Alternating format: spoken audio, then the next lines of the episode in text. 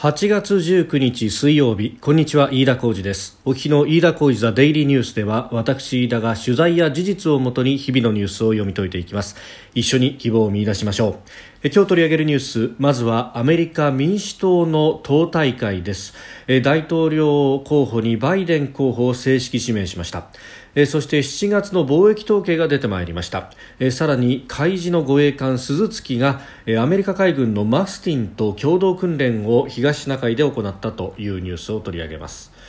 さあまずですね今収録してますのが8月19日の、えー、日本時間で夕方6時半を過ぎたところです。すで、えー、に東京の市場閉まっています。日経平均株価の終値は昨日と比べて59円53銭高、えー、2万3110円61銭で取引を終えております、えー、率にして0.26%のプラスということになりました。まああのなかなかね値動きがさほど大きくないというところまだまだお盆の気分なのかなという感じもあります、え、さてそんな中海の向こうですがアメリカ大統領選挙11月に予定されております。ここで政権の奪還を目指すアメリカ民主党は18日2日目の党大会を開きましてえジョー・バイデン前副大統領を党の大統領候補に正式に指名をしました。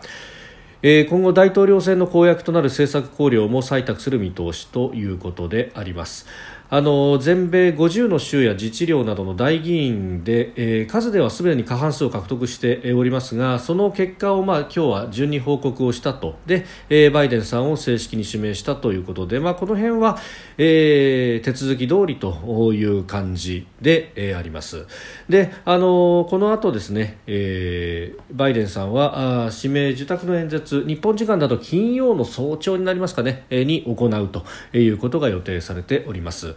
えーまあ、そのね、えー、そんな中、まあ、いろんな人が、演説をしたりしてバイデンさんの人柄を強調したりなんていうことをやるんですけれども、えー、そんな中ですねニューヨーク州のクオモ知事が、新型コロナウイルス対応の軌跡を記した著書米国の危機という本を10月13日に出版するとアメリカのメディアが報じました。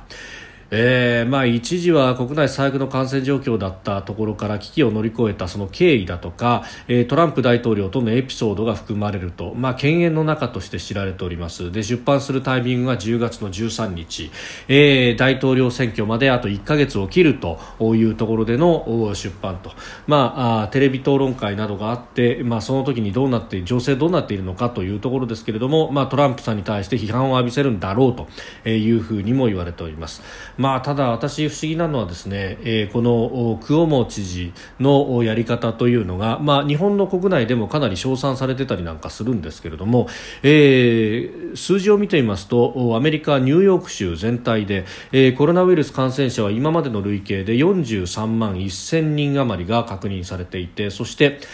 えー、死亡者数はニューヨーク州全体で3万2446人に上っているということであります。えー、日本の死者数と比べると30倍ぐらいなんですけれども久保さんはかなり評価をされていると、えー、これがまあなかなかね、えー、あそうですかという感じなんですが例えば5月の5日には、えー、1日の死者数が952人に達したなんてこともあった、えー、それ以外にも4月の頭あたりはですね800人弱の数字で、えー、ずっと推移してきたということがあるので、まああの自分がどういう対応をしてきたかっていうのを、まあ、記すのはいいんですけれども、まあ、そもそも論としてはどれこの死者をこれだけ出してしまったのは一体どういうことが原因だったのかっていうですね、えー、ことをちゃんとこれ反省しなければあ次に生きないんじゃないかなとは思います。まあ、それをですね、まあ、アメリカのね、えー、中であるいはこの久保さんニューヨーク州の知事ですから、え、州の住民たちがどう判断するかというのは、まあ、我々日本人がどうこういう問題ではないんですけれども、まあ、あの日本人がですねこの久保さんをですね、えー、ことさらに持ち上げてそそれに控え日本の対応は何だというふうに、まあ、政権批判に持っていくっていうのはあまりにも物差しが違いすぎて何とも言えないなというふうに私は思ってしまいます、えー、ちなみにそのニューヨークはですね今、えー、実は治安が悪化しているというのがあります、まあ、これはニューヨーク州ではなくそのま中心としてあるニューヨーク市の話なのかもしれないと、まあ、そうなると、えー、どちららかというとですねあのクオモ知事ではなくて、えー、デブラシオ市長の責任ということになるのかもしれないんですけれども、あのー、まあ、このところですねえー、やっぱりコロナウイルスの影響があって非常にこう市民にも、えー、不安だとかがね、えー、募っているということもあるようですがこれ8月のですね頭に FT が書いていたんですけれども、えー、6月だけでも270人がニューヨーク市では銃で撃たれたと、えー、前年同月比で2.5倍の増加になっているというようなことが数字で出ているそうです。えー、これあのデブラシオ市長も実は民主党と、まあ、リベラル派というふうに呼ばれている人なんですけれども、えーまああの取り締まりの緩和が暴力事件の急増につながるとの予想は、まあ、今までは外れてきたんですけれども、えー、ここのところはあどうなってきているんだというようなことがですね、えー、ビジネス関係者などからも声が出てきていると、まあ、そういった声を反映して FT が書いてきているのかなという感じも、えー、ありますけれども、えーまあ、原因として、えー、コロナ問題の先行きが見通せないこともあるとみられると記事では書いています、えー、感染拡大で市の当局は数千人もの囚人に対して家族の見舞いや葬儀への出席を理由に釈放するという温情措置を講じたと。で司法制度も凍結されていて容疑者の起訴も難しくなったと。で、えー、さらに感染で警察官が足りなくなって、えー、低所得家庭の貧困も一段と深刻化したと、まあ、貧困が深刻化してくると当然ながら犯罪に走るという人たちが出てきてしまうという、まあ、負の連鎖があるということ、まあ、ここれはあの日本でも言われるところですけれども、まあ、ただ、日本の場合はですね貧困ということになるあるいは失業率が増えると。いうようなことがですねそのまま、えー、自殺率自殺者数の増加というものにつながってしまうということがあります。あの1998年、まあ、アジア通貨危機がありそして消費税の増税があって日本が本格的なデフレに入っていった。あそこからですね年間3万人の自殺者というのがずっと高止まりをしていたという事実があります、えー、これあのアベノミクスが始まってようやく失業率がどぐっとこう下がってきた、えー、それと歩調を合わせるようにですね、えー、自殺者の数というのをまあ減ってきていると、まあ、特に経済的な、えー、理由での自殺というのがまあ減ってきたということがあって3万人は割り込むというのがここ数年は続いていました、まあ、ただ、これコロナの影響というのが今のところ失業率にはあの影響は出てきています。徐々に上がってきてますけれどもまだ失業率2%台と、えー、2.8%というところですので、まあ、まだ踏みとどまってはいますけれどもこれが、えー、失業率が上がってしまうと、えー、犯罪あるいは自殺者者数というところに影響が出てきてしまうというのは、まあ、洋の東西問わずというところであろうと思います。まあ、ことほどさように考えるとですね果たしてクオモ知事あるいはデブラシオ市長とえー、いうところがどこまで、えー、コロナウイルス対応というところで、えー、うまく乗り切ったのか、まあ、アメリカの他の州と比べればということはあるのかもしれないんですが、まあ、あの海を隔てた日本の我々は、えー、数字をですね冷静に判断した方がいいんじゃないかなというふうに思います、まあ、アジア人へのこのコロナウイルスの特性がヨーロッパ人とは異なるなどなども言われていますけれども、まあ、あの決してトップの対応をしているとは言えませんが、まあ、あそこそこの対応はとりあえず、えー、してきていると、まあ、ただ気をつけなければいけないのはここへ来て重症者数が増えてきているぞというようなことはきちんとコントロールしていかなければいけないというふうに思います。えさて、そのコロナの経済への影響というのがいろいろ出てきました、まあ、この間、四六の GDP の数字が出たばかりですが一時速報ですね、まあ、4月から6月の数字というのは軒並みとても悪いというのは、まあ、これは分かりきっていることでありました。まああのねえー、緊急事態宣言が出て経済がほとんど止まっている中で、えー、それを、まあ、もろにかぶったのが7、6月期ということそして、えー、その後ですね7、9月期というのはあのまあ、V 字回復それができなくても、まあ、前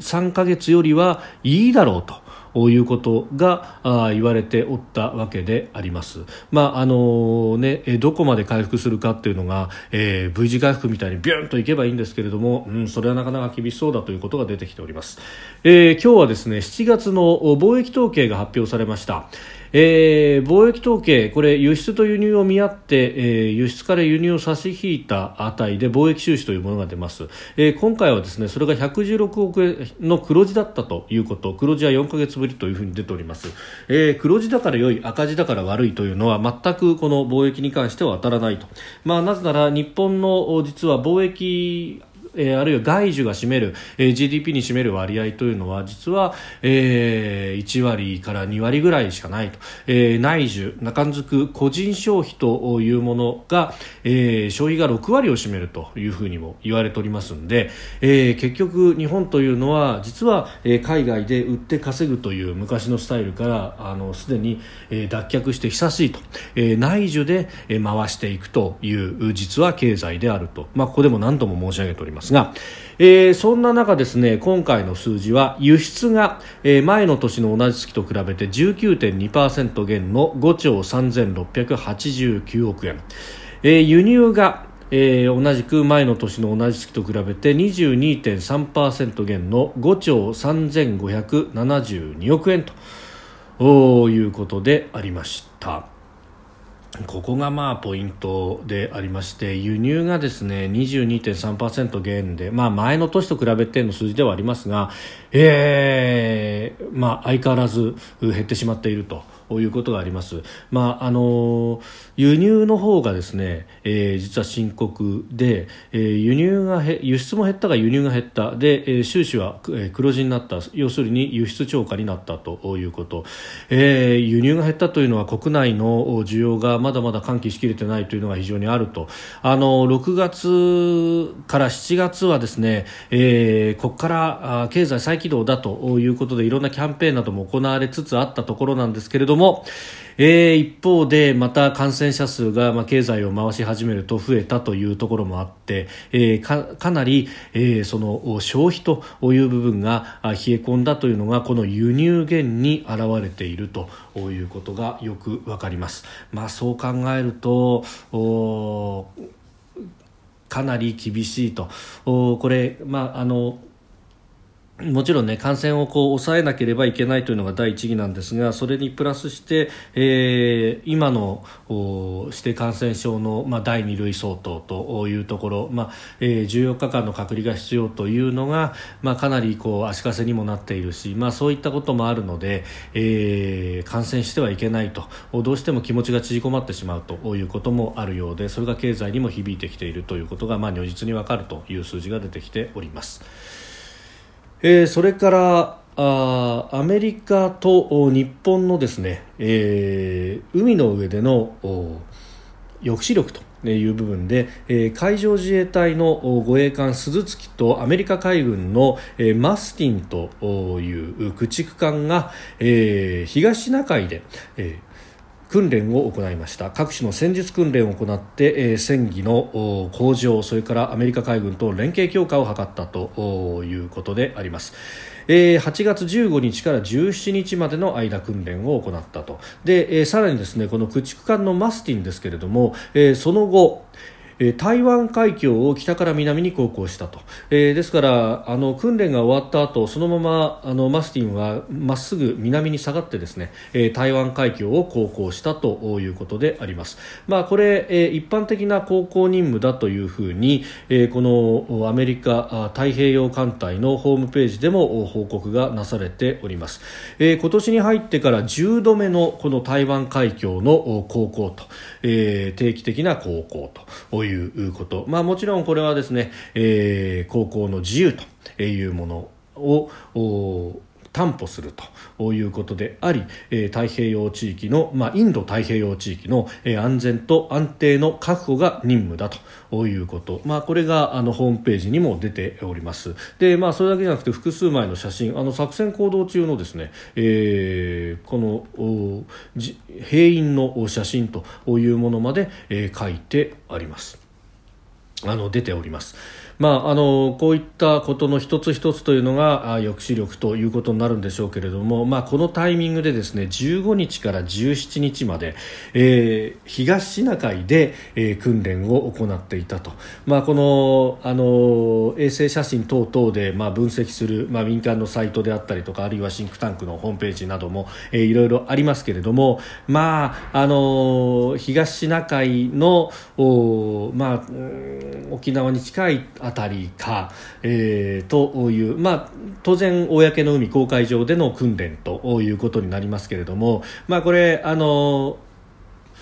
中国のですね方から、えー、尖閣に向けて、まあ、下がってくるとちょうどそこにそれを見るような形で、えー、2隻が訓練をしていると。でしかもタイミングがですね、えー、15日から17日ということ、まあ、あの中国が勝手に設定したあの禁漁期間の終わるところが16日ちょうどその真ん中の日付ということもあったので、まあ、水面下でこういうことをやっているんだぞと、まあこれ当然ですね、えー、アメリカと日本がこういうことをやっていると、えー、訓練をしているぞっていうのは、えー、中国の人民解放軍海軍であったり、えー、海警局などは当然知っていると、えー、知っているだけじゃなくて例えばスクリューの音を拾おうとして、えー、潜水艦が来たりとかっていうのもあるのかもしれませんけれどもあのその辺ですね当然把握しながら、えーまあ、お互いプレッシャーをかけ合うと。いうようなこと、まあ、この辺、え現場は着々とやっているなというのが分かります、まあ、日本ではあまり報じられずただあのこれ台湾がですね、えー、きちんと報じているというあたりが非常にこう興味深いと、えー、台湾の、まあ、これ公式のですね、えー、中央社というものがありますけれどもそこがですね、えー、きちんとこのアメリカのマスティンと、えー、鈴木が、え、共同訓練を実施していたということを報じております、まあ、あのこの台湾の中央社というところは、まあ、前にも触れましたけれども、まあ、いわばいわばですね、えー北京における新華社のような、まあ、オフィシャルの通信社ということで、まあ、どういうこうえ、台湾の政府としてメッセージを対外的に発信したいかということが当然、え、そこには隠されているわけでありましてでさらにこの中央社は日本語のホームページも持っているということで、え、日本に向けてどういうメッセージを発したいかということも、まあ、含めてですね、え、これを考えるといかにこの日米の連携というものを、まあ、台湾が、えー、重要視しているか台湾海峡の安定安全とあるいは東シナ海もっと言うとアジア太平洋インド太平洋地域の、えー、安定のために、えー、日本が期待されているというところも非常に大きいということがここでも見て取れるということです。なぜ日本のメディアが、えー、大きくこれを報じないのかというのは非常に疑問のところところではありますが、えー、ここではきちんと触れておきたいと思いますし、えー、今後もまたウォッチを続けていきたいと思っております。飯田浩司ザデイリーニュース月曜から金曜の夕方から夜にかけてポッドキャストで配信していきます、えー、ニュースへのご意見感想などなど飯田 TDN アットマーク Gmail.com までお送りください。飯田浩司ザデイリーニュース。また明日もぜひお聞きください。以上飯田浩司でした。